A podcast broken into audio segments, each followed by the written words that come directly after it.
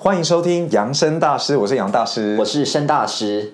今天啊，我要来这边录音。录音之前啊，我就划我的 IG 现实动态，我就看到我一个好朋友大推特推《阿凡达二》，然后还说一定要记得去看三 D 的。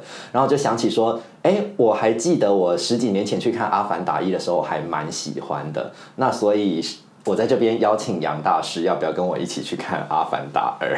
呃，不好意思，杨大师呢，昨天已经抢先看完这部电影。贱人，我就知道。好，那你可，那你推荐这部电影吗？那我要自己去看。好，我跟你说，就是因为呢，这部电影我是很久以前就知道它会上，而且它有一个我最喜欢的演员，就是。Kate Winslet，她会演，就演《铁达尼号》的女主角。然后我一直都有追随 Kate Winslet 这个人，她即便是常常没有作品的时候，我还去 Google 说她最近在干嘛。哦，所以我就是呃一定会去看这部电影。然后你也知道，我平常什么电影只要出来的当天，我就一定会冲去电影有，我知道你有这个习惯。对，就是这是一个很很好的习惯，我觉得。好，那你有推荐吗？你推荐我去看吗？因为你蛮了解我的。嗯，好。以我对申大师的了了解，我觉得你看这部电影，你会觉得说，哦，OK，不错，就这样，就是你不会后悔你花了这个时间跟这个电影票去看，但是你不会觉得说你被震撼，你甚至有可能觉得这部电影太长了。哦，可是我是会因为觉得这部电影的特效就是超级精彩、超级好看，然后我觉得。哦，我还蛮值得花这个钱进电影院，就算只是为了看特效。好，所以我个人的话呢，我是会告诉你，或者是各位听众们，其实我觉得这部电影还是可以去看。它的剧情没有多精彩，或是你看过一之后，你再看二，不会觉得说哇，就是把你吓到。但是呢，我觉得基于他这个作品，他的历史跟这个导演，他是自导然后自写。然后它是一个很真的是很独特的一个作品，我觉得可以为了那些画面，可以为了有这个，因为你刚好就在这个时代，你可以去电影院看一个，可能以后十年、二十年后他们会常常讨论这个影片，我觉得你们就去电影院看吧。我听刚刚听你这样讲，我会有点想到说，会不会有点像我们现在走进电影院里面去看怪兽系列，去看哈利波特怪兽？没有这么夸张，哈利波特怪兽系列是有点掉的太惨了。对，它这个它还是有质感，然后还是一个有格调的电影。但是我觉得它也是一个很容易会被骂的电影，因为它首先很长，然后再就是它确实是那个内容没有不足以让人觉得说可以这么长。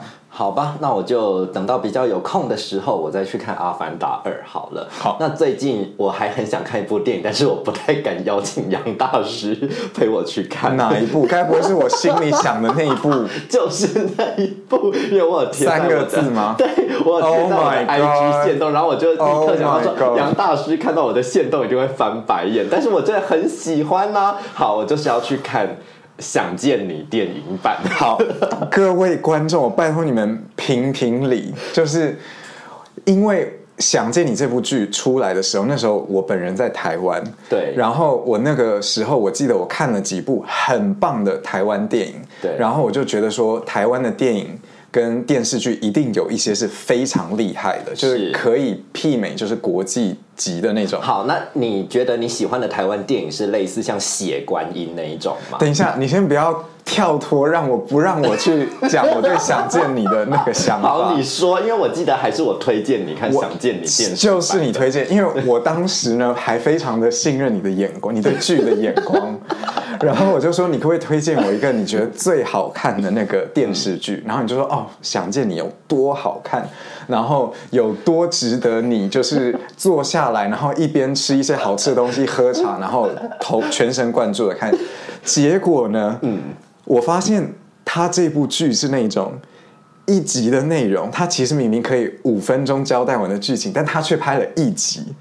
我不认同，我非常不认同。我真的有这么他的讯息量很大哎，因为它是爱情悬疑剧啊，就是你要去，你要去一直去想说，到底后来是发生什么事情，为什么就是陈韵如会死掉什么之类的，就是我里面塞很多讯息量哎。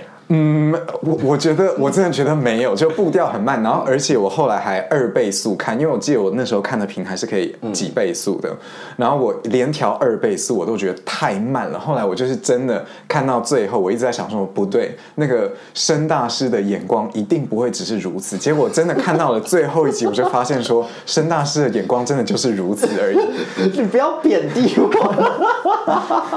好啦，因为我们是就是感情还蛮好的，所以就是我们讲这些些话其实不会伤害到对方。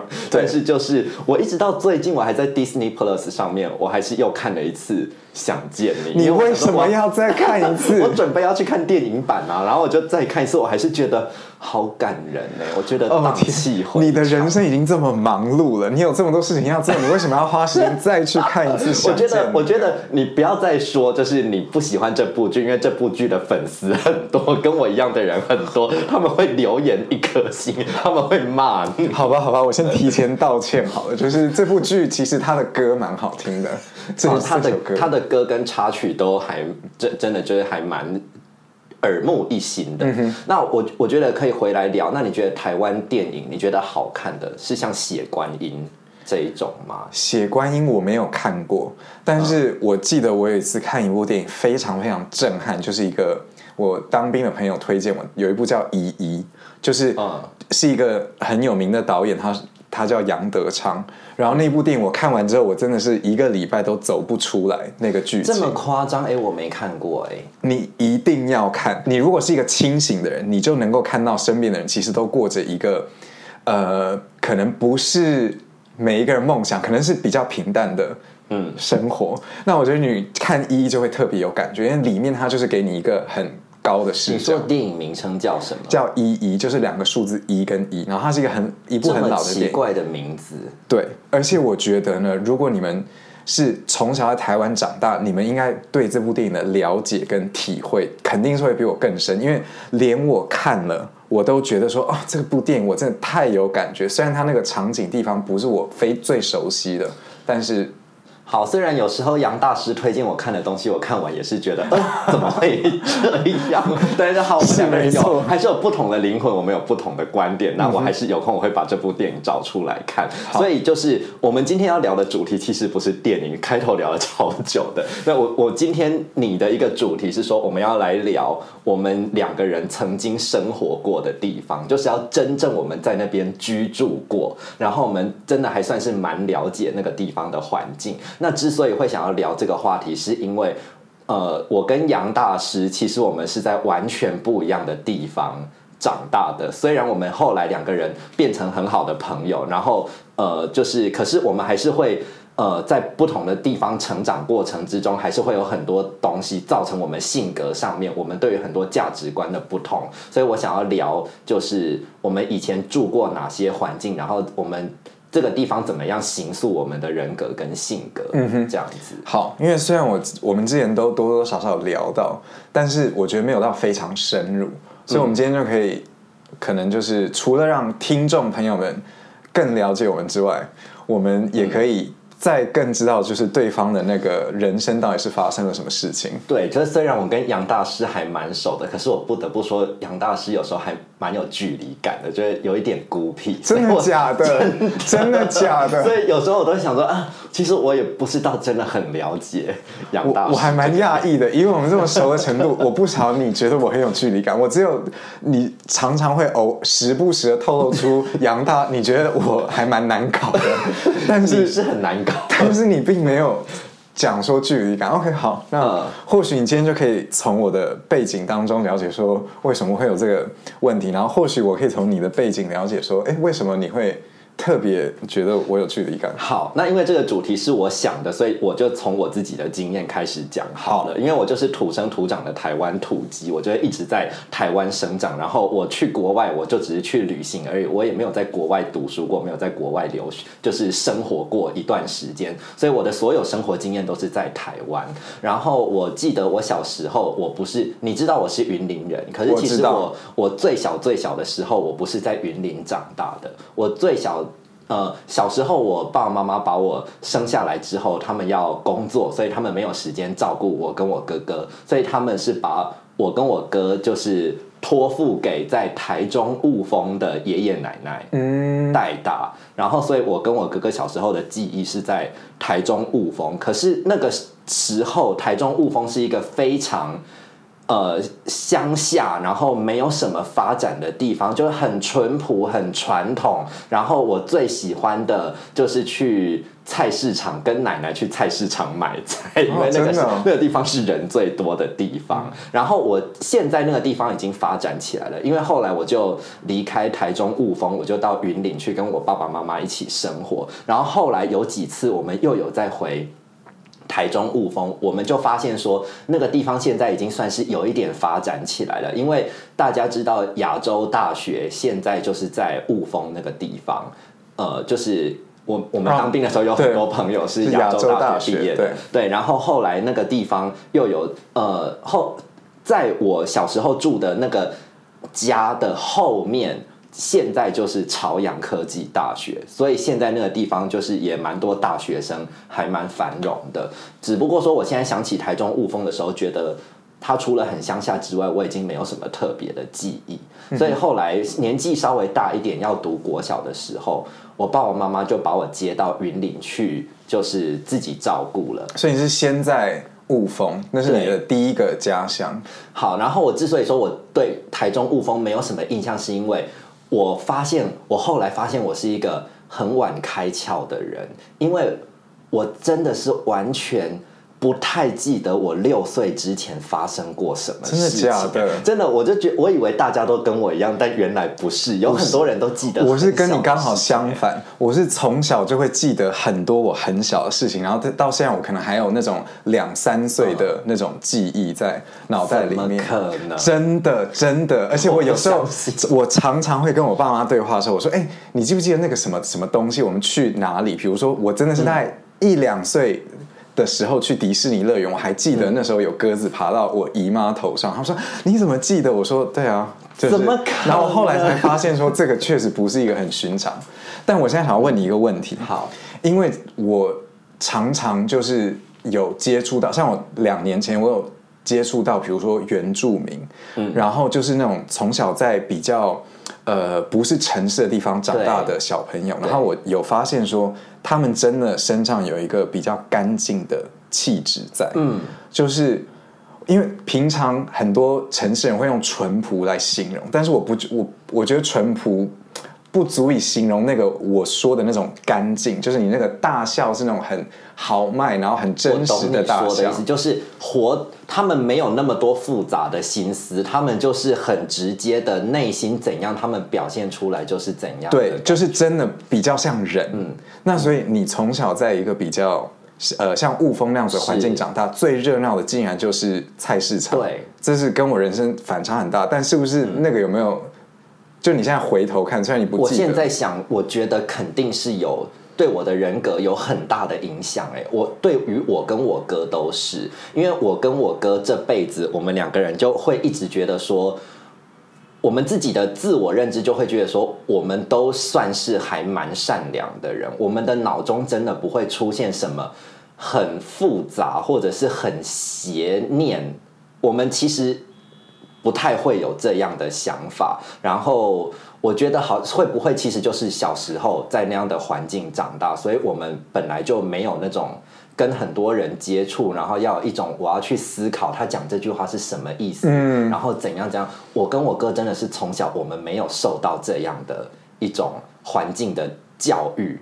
真的是没有哎、嗯哼，嗯，所有的这一切都是我从国小之后才开始的。好，所以我们今天可以先认知到第一点，光从这一点，像我就是从小就有很多邪恶的想法的一个小孩，那所以你从小就是一个很正派，然后很干干净净的小孩。我觉得就是那个状态之下，你也不能说他是正派或者是如何，就是嗯，是一个我只能说就是一个单纯的人，只是我们这种人可能很不适合在都市成长，因为如果是在都市的话，我们可能就会常常觉得说，哦，我不太懂。就是为什么这些人要这样子想事情，为什么要这样子做事情？就有时候真的是成长的过程之中，花了还蛮多心思去理解跟学习这些事情的。嗯哼，对。那后来我长大的地方也不是什么大城市，我后来长大的地方就是在云林。对，所以现在要进入到我的下一个主题，就是我从国小开始，从小一开始我就在云林斗南镇长大。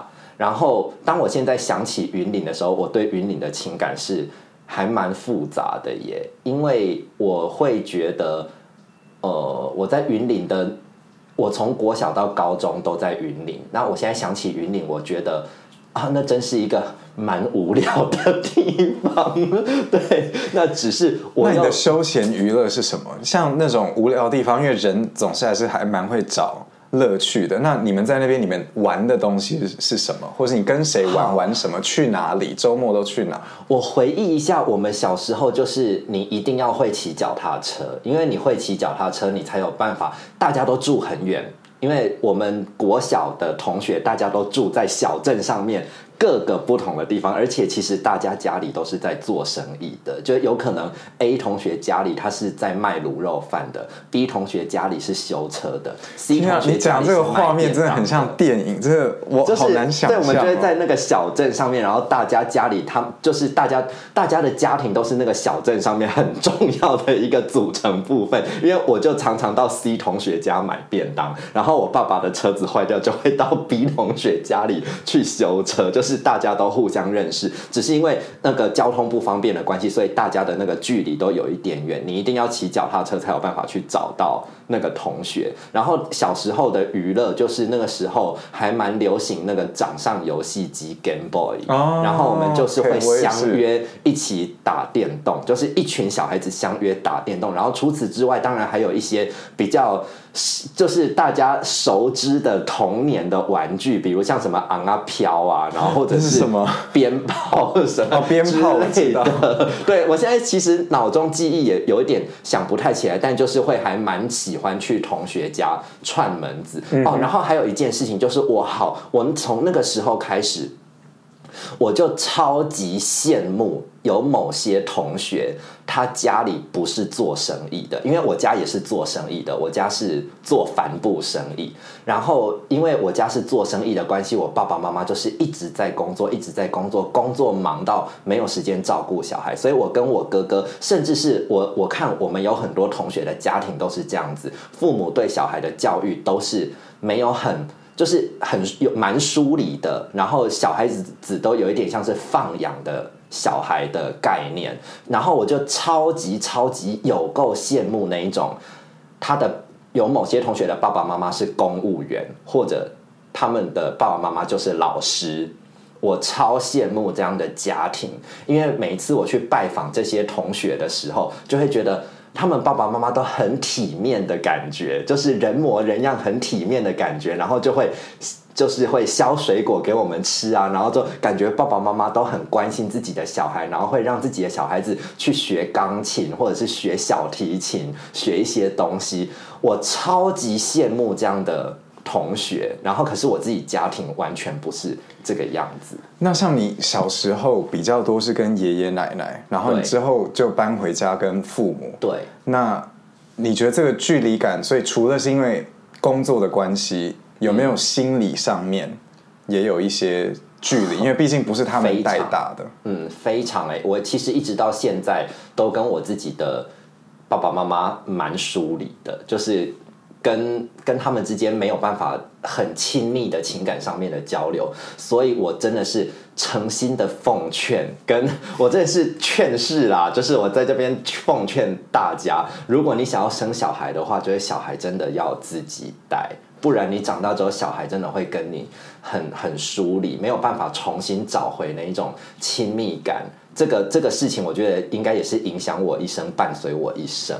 我觉得这个主题我们之后一定可以聊，因为你现在讲这个我也非常有感。我觉得如果要生小孩，你就是要呃做好准备，因为我觉得，然后就算在成长的过程当中，你也还是要时时刻刻的经营，因为有时候疏离了之后，那个距离是很难再拉回来。好，不过我们以后我们再定一个这个主题。但是我刚刚就是，其实我讲到那个，我很羡慕公务员或者是那个老师家庭的子女，我就想说，你会吗？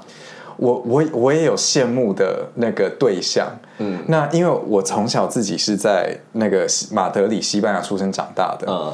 所以然后我的学校又是属于那种学费很贵的学校，嗯，但是我家并不是非常有钱的那种家庭，嗯。所以我呃常常会羡慕别人，一来。羡慕别人家很有钱这件事情，比如去他家很大，或是跟别人去度假，然后他们有一些什么船啊，或是去他家，然后有一堆人会就是端东西出来给你吃，有仆人是不是？就我们不要说他是仆人，但就是 家人，就是家里面会聘用一些员工，哦很多员工来帮你做这些事情。然后我就常常会回家说：“哎，为什么我们家没有一个，比如说度假的海边房子？哦或是我就会问我爸说，我们什么时候才可以搬去那个西班牙那个去叫拉莫达雷哈，就是西班牙最马德里最高级的那个别墅区？然后我爸就会说：，呃，可能还要过几年，什么什么的。就相当于我问说什么时候我们家才可以搬到东区住地堡的概念。对，有一点是这个概概念。然后我也会羡慕，比如说，哎，怎么全校只有我一个亚洲人？然后我很羡慕别人都是白人，我也想当白人。小的时候，哦，所以真的是成长环境不一样，塑造了很不同的性格。哎，对，可是其实那个底跟那个人性其实都是一样，就是还是会羡慕一些别人有的，或是会自己没有的。那会不会其实这是我跟你还蛮大的不一样？就我也有羡慕的对象，可是其实这个目标没有很难达成，就因为像后来我自己就变成老师啦，我现在就自己在当老师，在当公务员这样子。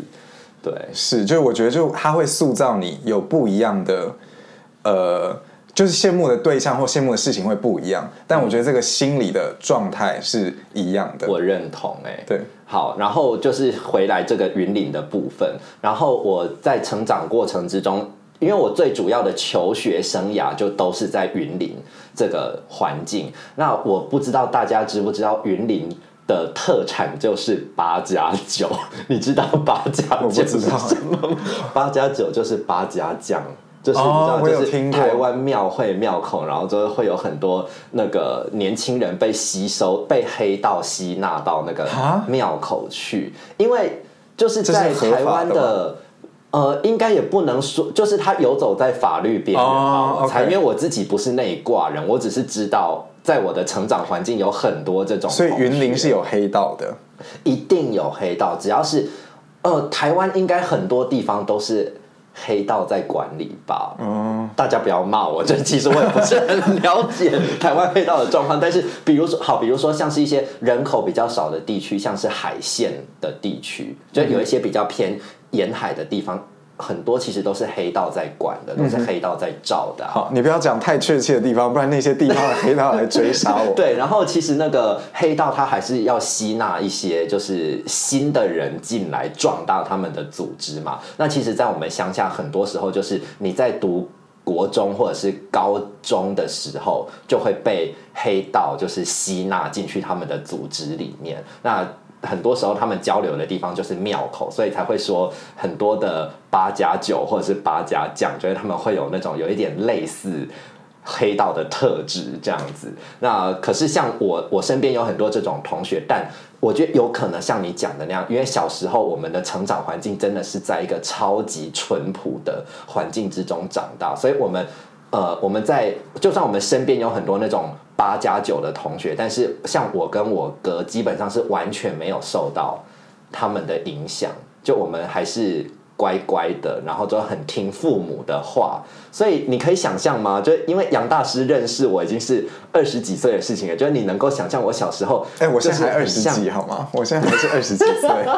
那个时候我对你认识我那时候我二十七岁，也也已经快要三十了，所以你认识我是我人生很后后面的事情。但你能你能够想象我在云林成长的过程之中，其实我是很像。陈韵如就是 想见你那部戏我跟你讲陈韵如，你不要用陈韵如做比例，陈韵如的跟想见你所有的东西已经在我脑中被我删掉了，所以我完全不知道我在说什么。我不知道，好我就是一个比较压抑，然后很很内向，很呃很敏感的人。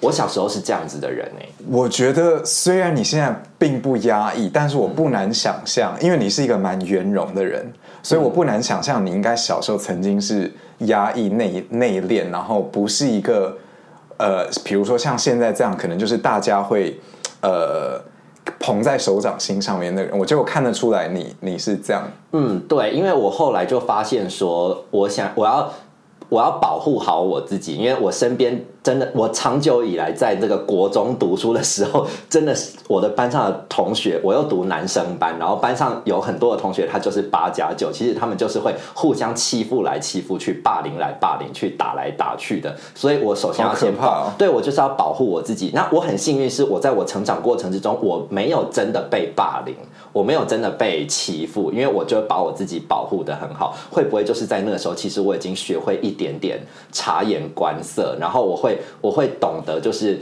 他们想要听什么话，然后我会去讲一些让他们觉得有趣的话，或者是让他们觉得我这个人是风趣的，我这个人是幽默的，所以其实他们就不会对我有敌意，不会想要来欺负我。所以你那时候就已经有一个自保的意识，就你除了要自保之外，你还是要让他们有一点喜欢你，但肯定也不能太喜欢你，因为不要太深交对交。，非常有。然后这是国中的时候，然后进入到高中的时候，因为环境就相对变得越来越单纯了。因为后来我上高中之后，毕竟就是呃，只有成绩比较好的人才有办法读高中。那那有如果成绩比较不好的话，他可能就会读其他类型的学校，就不会没有办法读高中嘛。所以在高中我的这个学习环境已经算是相对来说，身边的同学变得已经算比较单纯，然后比较善良。然后后来我就发现说，哎，我这个还蛮蛮会观察人，然后还蛮会。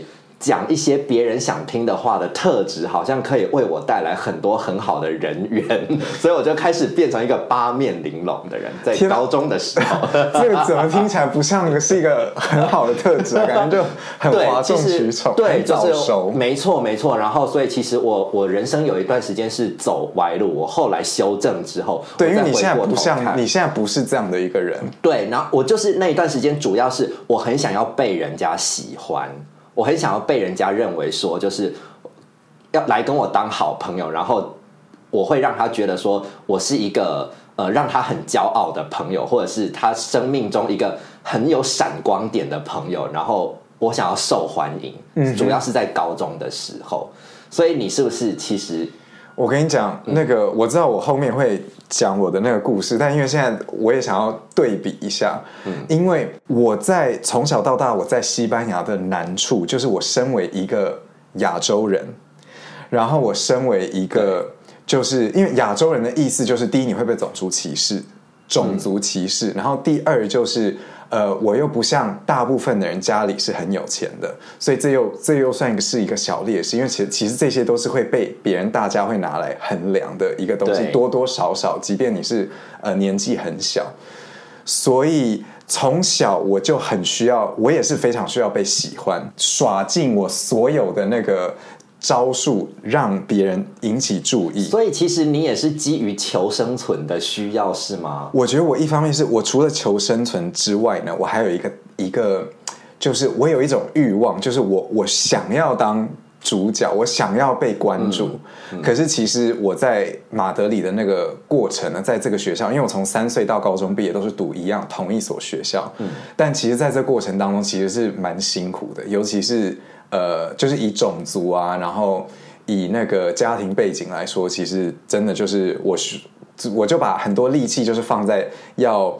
呃，把成绩弄得很好，所以我要感谢那个环境，因为不然其实我觉得我不会是一个很 care 成绩的一个人，但我就把让把我的成绩就是尽量做到最好，就至少我有那个头衔，然后我个性会比较大，我不是高大的人，然后在马德里人都都比我高，所以我不可能用拳打脚踢来是。来保护我自己，所以我就是练出我的用言语上面来保护自己，我就随时随地准备好要回别人的话，对你变成一个攻击性比较强的人，攻击性比较强，所以我觉得你你的这个距离感，我觉得也是从小一个不小心练出来的一个功夫，就是不要让人家觉得他随时随地轻易的可以去侵犯你。因为其实一个亚洲人，尤其是现在是我们在讲的是二十几年前哦，二十几年前那个时候世界还没有这么国际化，那个歧视是比现在来的严重的很多的。嗯，所以尤其是在一个学校，就大家可能就是对于自己的种族、对于自己的背景跟家庭是有一种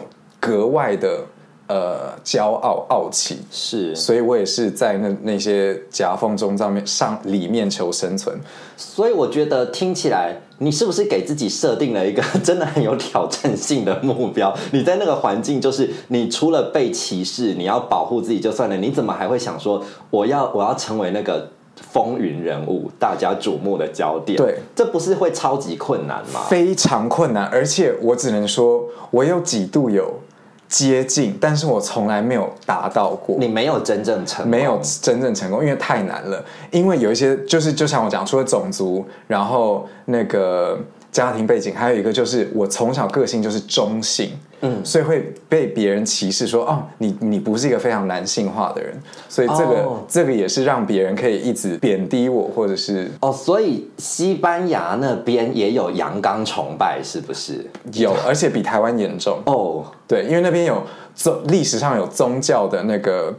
力量就是要大家的性别的认同是非常深的，然后在它又是一个算是蛮传统的父系社会，呃，所以那个阳刚崇拜也给我带来很多的问题。我好有认同感哦，因为就是刚刚没有讲到这个部分，但其实现在可以补充一下，因为我从小就不是一个阳刚的人，我觉得我现在有越变越。好，不要讲这个。对，好，反正就是呃，我从小就不是一个很阳刚的人，所以我也是从。国小、国中，我一路都是被人家讲说我是娘娘腔什么，对我也是什么，或是什么 gay 啊，对，就是骂。虽然就是你知道，好，反正这个我们之后再聊。那其实言语霸凌也是霸凌，但是我那个时候就反正就学会说，反正你就幽默感，你就是笑笑的就没事了。其实只你只要在那个环境之中，你只要不要被我没有不要被打，不要被身体霸凌，其实就你就要偷笑了。那我也很幸运，就是说，因为我有那个很会查。察言观色跟讲话的特质，所以其实我没有真的被身体上面的霸凌跟欺负，我是没有的。我也是没有。嗯，但我觉得我跟你真的有一个呃不个性上处理方式不一样，就是你是很圆融，然后我是愿意。就是表达跟硬碰硬的。那我小时候自保的方式，并不是微笑，或是用一直用别人喜欢我，我就是真的会捍卫自己的哦地位，或是别人骂我，就是要骂回去。对，所以你骂别人的时候，你没有被揍一拳吗？就就你讲什么讲什么鬼，就揍你一拳。也是有过，但幸好我们学校因为就是管得很严，所以它并不是一个你可以大肆的去揍别人的，就你一定会被发现。你可以顶多可以就是这样揍一拳，但是你如果有打架，其实马上就会有老师发现。嗯，那如果你真的是霸凌别人很严重，你会被学校赶出去。所以幸好就是我也没有经历过真的就是肢体，就很多人就是被揍到淤青什么，那我是也是没有碰过这样的事情。好，那我们现在把话题拉回到我们的主线。OK，就是好，我们有主线有，当然有主线，因为我们已经录半个小时了我们，赶快就是把我们人生的故事讲下去。对，因为好，那接下来我就直接把话题讲到说我离开云岭好了。那离开云岭的原因很简单了，就是因为考大学，考上大学之后就要到外地去求学。那如果是我后来长大之后才知道这件事情了。后来长大之后才知道，说原来如果你是从小在台北、在北北基地区长大的小孩的话，其实是会不想要离开大台北地区。就算他们读大学，他们也想要留在大台北地区，不想要离开台北。那可是我们在中南部长大的小孩，其实我们好像心中本来就已经预期。说你只要上大学之后，你就是一定要去外地求学，你不会想要留在自己的故乡。那尤其是我们云林人，可能更是如此，因为大家也知道，就是台湾就是几个比较可能很难发展起来的地方，就是像苗栗啊、云林啊这些地方。好，大家不要攻击我，因为我自己本身觉得云林人，我有立场讲这个吧。有必要反应这么大吗？搞不好大家是跟你有同感。对，好，反正就是云林一直都是一个有一点想发展，但你讲到麦克风都爆音了，有有点想要发展，但又发展不太起来的地方。所以呢，就是呃，我们通常就会去外地读书。然后我发现那个时候要选大学的时候，我完全没有我要去大城市生活闯荡的想法。我那个时候完全没有，因为可能是在那个。我在云林那个成长环境之中，把我塑造成一个我不是很有那个那种想要挑战自己，或者是我不是那种真的假的？这好不像你去追求。我还真不是这样性格的人，真的不是。我那个时候，我永远，我现在我一直记得，我高一第一堂数学课的时候，数学老师就。要我们自我介绍，然后就跟我们讲说，你讲一下你未来的那个理想志愿是要读哪一所大学。然后那个时候我在课堂上面的回答就是说，我希望我有一间像样的大学读就好了。嗯，那个是我高一的时候的回答，然后一直到我高三的时候，其实都是这样。我的想法就是，只要有国立大学可以读就好了。然后那个时候，因为我就想要当老师，因为我刚刚讲了，小时候看到那个老师家庭的小孩子。都过得好像很好很幸福，所以我自己长大之后，我自己就想要当老师，所以我就读张师大，我就去彰化读书。因为对我来说，只要是离开云林，任何地方都比云林还要繁荣，所以我就觉得彰化一定是比云林繁荣的地方，所以我去彰化应该也 OK。然后我我现在回过头，当然就会觉得说，其实彰化也是很乡下的地方，就是一个对比，就是你真的很难说。那个哪一个是城，就是大城市，然后哪一个才是乡下？搞不好很多人觉得台北或马德里是乡下。对，就是至少像彰化，就是像我们从小就听，就觉得说读彰中彰女的人就是很优秀啊，就是也是在也算是城市地区的一个地方。可是殊不知彰化根本就不是你是地 区的。而且你现在讲到彰化，我想要偷偷跟你讲一个小插曲，因为我觉得还蛮好笑的。因为今天下午我姨妈呢，她就突然间来我们家里，然后就说她要送蛋黄酥，叫我等下下去拿，因为我在换衣服，我没办法下去。我刚洗完澡，然后我就说：“哦，好，我等下就下去拿。”她说她带了凤梨酥来，是。然后结果我刚刚我外婆回到家，因为我跟我外婆住，她就回到家的时候，她就拎了一个那个。呃，不二坊蛋黄酥就是来自彰化，是最有名的。没错，彰化一个很有名。然后我就说，哦，只是原来是这个，我以为是凤梨酥。然后说不对，是蛋黄酥，因为蛋黄酥，因为我外婆很爱吃，我姨妈就特别帮她带了一盒。我有跟我外婆说，今天我朋友要来，我们今天要录那个录一集那个节目。那然后后来我就发现说，他就默默把那个蛋黄酥就拎到他的房间，就想说奇怪，蛋黄酥怎么会是放房间？然后其实我心里就有底了。结果呢，他之后他就出来，结果我现在是抱他聊，但是我觉得他应该也不会听这个 podcast。但他就说，呃，今天他就好像一副有一点不好意思，然后有一点愧疚感。然后他说，呃，这个蛋黄酥你现在要吃吗？你要吃，我先帮你拿出来。因为等下，因为这个是那个姨妈她作为女儿的孝心，我等下就可能就不请你朋友吃了。所以，所以你刚刚来绝对没有看到一盒蛋黄酥，我外婆已经把它看到，我也不知道这件事。因为你刚才有讲到脏话，所以我就很想要提出这件事情。好，那因为就是我觉得大学求学的故事可以留着以后讲。今天我们的重点是放在。那我们住过的那个地区的一些有趣的事情。那现在想到脏话，因为刚刚讲到吃的，然后我我印象之中就是我。读脏话之后，我的人生就是有一个很大的转变，因为我以前的人生是吃素的人生。我去脏话之后，你吃素？你你我有一次一个不小心约申大师去吃米亚古奇娜，结果当他米亚古奇娜是我们一直有一次去东区吃的那个，对，就前几年很红，可他是意大利餐。结果当那个申大师其实吃的都还蛮开心，可他一发现那是素食的时候，他就有点变脸。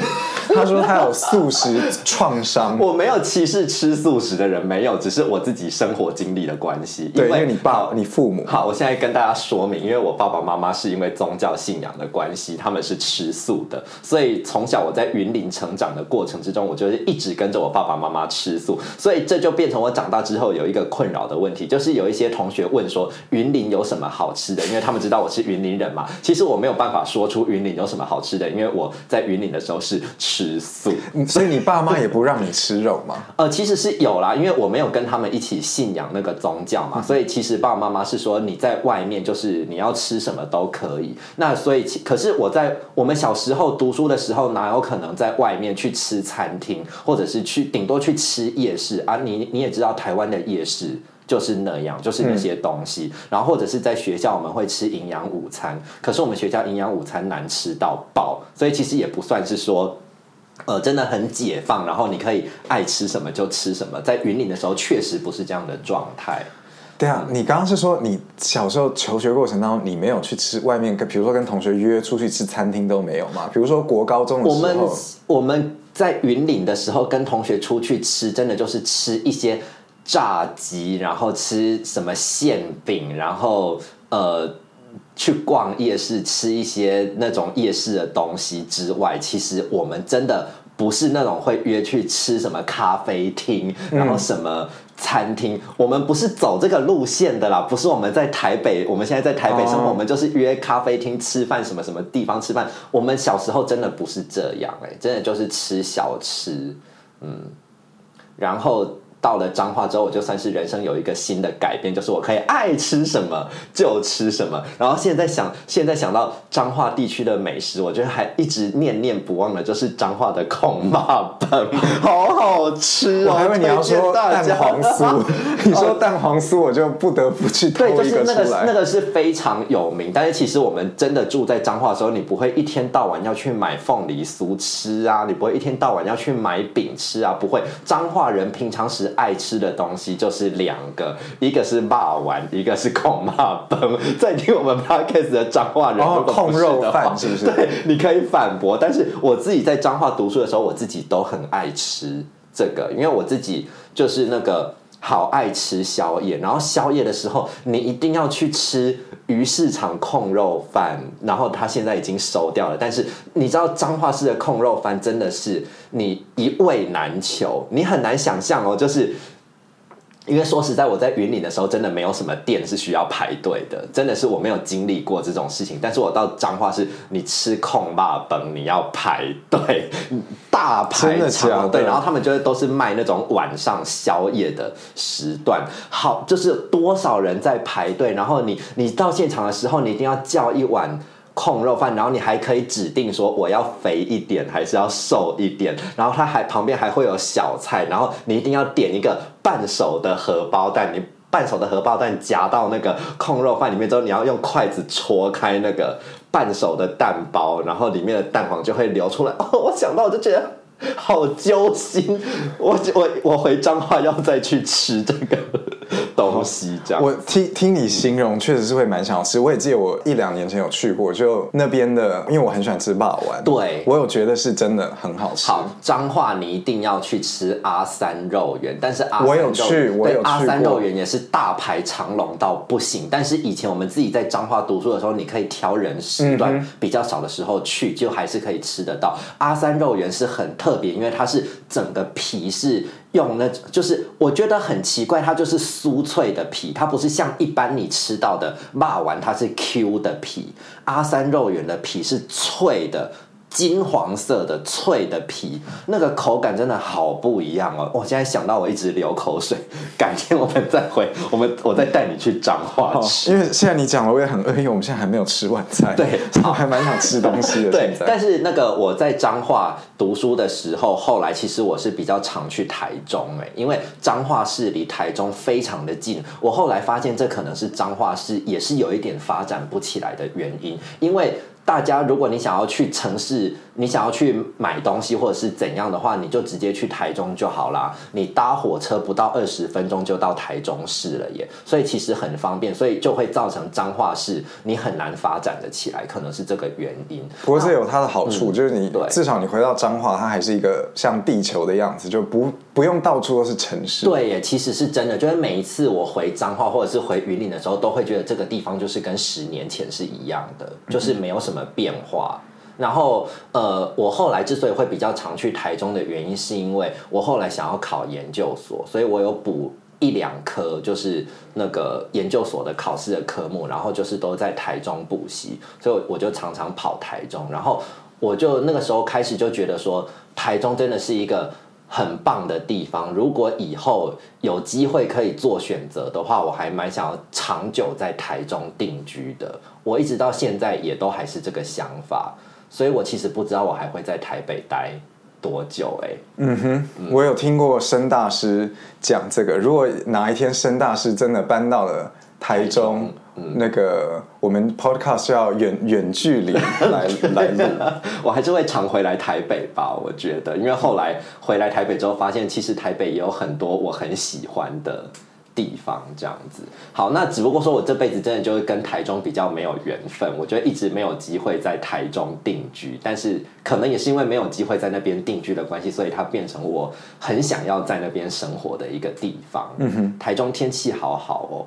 就是跟台北完哦对我我有发现南部真的就是天气，我以为全台湾都是长期下雨，完全，但真的不是这样，大家不要误会。。我们从小在中南部，长大的其实大家也没有误会，对。对，我们从小在台中，呃，在这个中部长大的小孩，我们真的就会觉得说，会下雨吗？不会下雨，台湾没有在下雨啊，因为你会下雷阵雨，但顶多就是二三十分钟雨就停了。然后小时候我看那个连续剧里面，就是戏剧不是常常会演说下大雨，然后男女主角就出车祸，或者是很悲伤很难过的时候就开始下雨。然后我就想说，好假哦，怎么可能台湾又不会下雨？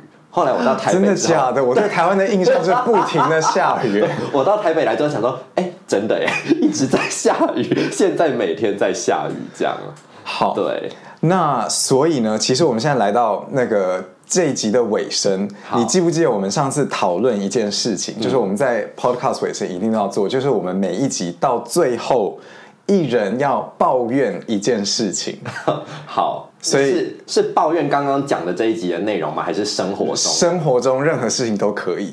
那我因为我已经我有想到一个，因为你刚刚一直听你讲食物，就唤起我上个礼拜一个非常非常像恐怖片一般的遭遇。好，就是我上个礼拜，呃，上个周末。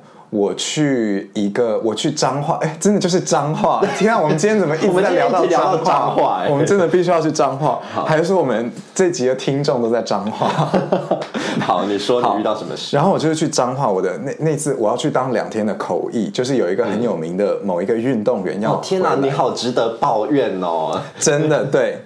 然后这个运动员回来呢，那反正那个场面其实非常混乱，因为四处都有媒体，然后其实他们规划的没有很好，所以我一直被挤，然后我一直要翻译，然后做一些就是高压的事情，我就帮这个这两个运动员，而且有一个还是奥运冠军哦，一整天从早到晚翻，就是不停的翻译，是。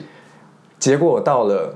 都是临时的吗？他讲什么你就要翻译什么？就是现场要翻译，然后都是很，就是我会我本来以为说这个所有事情会是规划的很好，因为都是那个很多人很尊重的一些选手，嗯，结果没想到就是我整天这样一直忙一直忙，到了晚餐的时候呢，嗯，我要坐在某一个政治人物旁边，跟那个选手的中间，看着他们吃。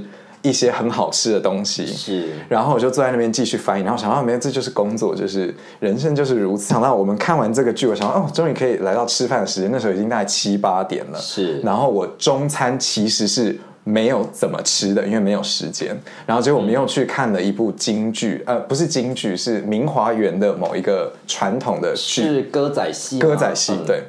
然后看完了，已经九点了，嗯还没有人给我就是要给我那个吃饭时间，就我就继续为这些选手们翻译，一直一整天都在工作就对了。一整天都在工作。然后结果到了饭店的时候呢，他们就说：“哦，那个伙食给你。”那时候已经十点半了。他十点半就说：“哦，这个晚餐给你。”结果他给我给了我一个袋子，然后我拿的时候想说：“哎，这这袋子好轻。”但我没有想很多，因为我当时也还在工作，在继续翻译。然后结果我回到了那个饭店的时候，那时候已经快十一点了，我已经很累了，想说我终于可以吃东西。然后我吃完东西，我马上睡，因为我四四个小时后早上四点，那五个小时后早上四点要起来继续工作。是，结果打开来。它真的就是一个一小碗，就是很你知道那种圆筒的外带的，很小很浅杯子装的一个卤肉饭。嗯，然后呢，还有一个也是很小很小，像一个小配料的，里面是一个很油的鸡汤，也是很浅，然后里面有两片薄薄的鸡肉。然后打开之后，我真的吓到，我想说。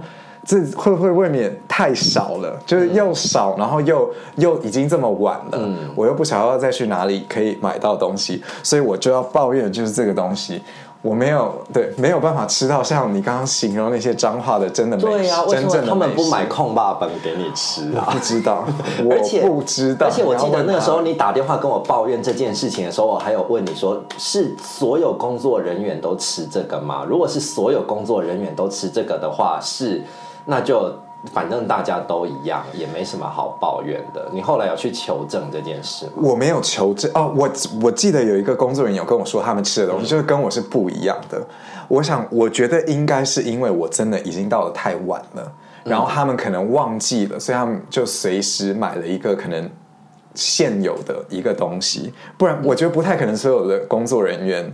都是只是吃那那样的一点东西而已啊！天，所以这个真的值得抱怨，还是说我我个人太难搞？就是其实你要跟我讲 真实的良心话。我其实一开始你打电话跟我抱怨这件事情，我就是有小小翻倍，想说哦，杨大师又来了，这个娇生惯养的少爷 一定是没有这么快，对，一定是所有工作人员的待遇都一样，然后他在那边大惊小怪。可是后来你跟我详细的说。整个状况，然后跟你当天就是只有能够拿到这样的东西，我就开始觉得说，我的天哪，那个。这个这不是应该是一个大型活动吗？那如果是一个大型活动的话，应该经费是蛮多的，然后应该也是会给工作人员一定水准的伙食才对。怎么可能你是工作人员，然后还给你吃这种东西？我后来想一想，我确实是有觉得这个状况是不太合理的，是还蛮值得抱怨的啦。好，那那那我就放心了。好，那深大是有什么事情？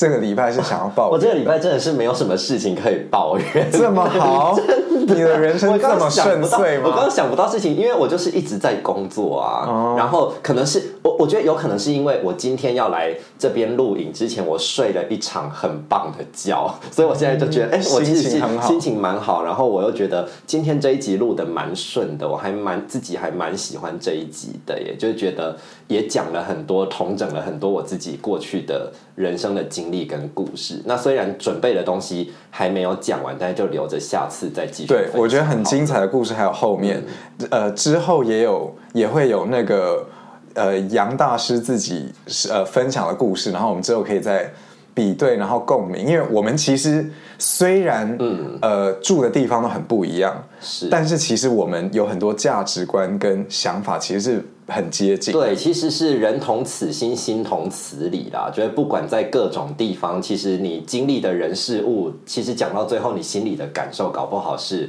还蛮一致的。嗯嗯，所以申大师这个这周过得非常的顺利，没有特别要抱怨，也不是顺利，就是觉得反正就忙忙忙，也没有时间想其他的，然后只要能够睡好觉，就觉得还不错了。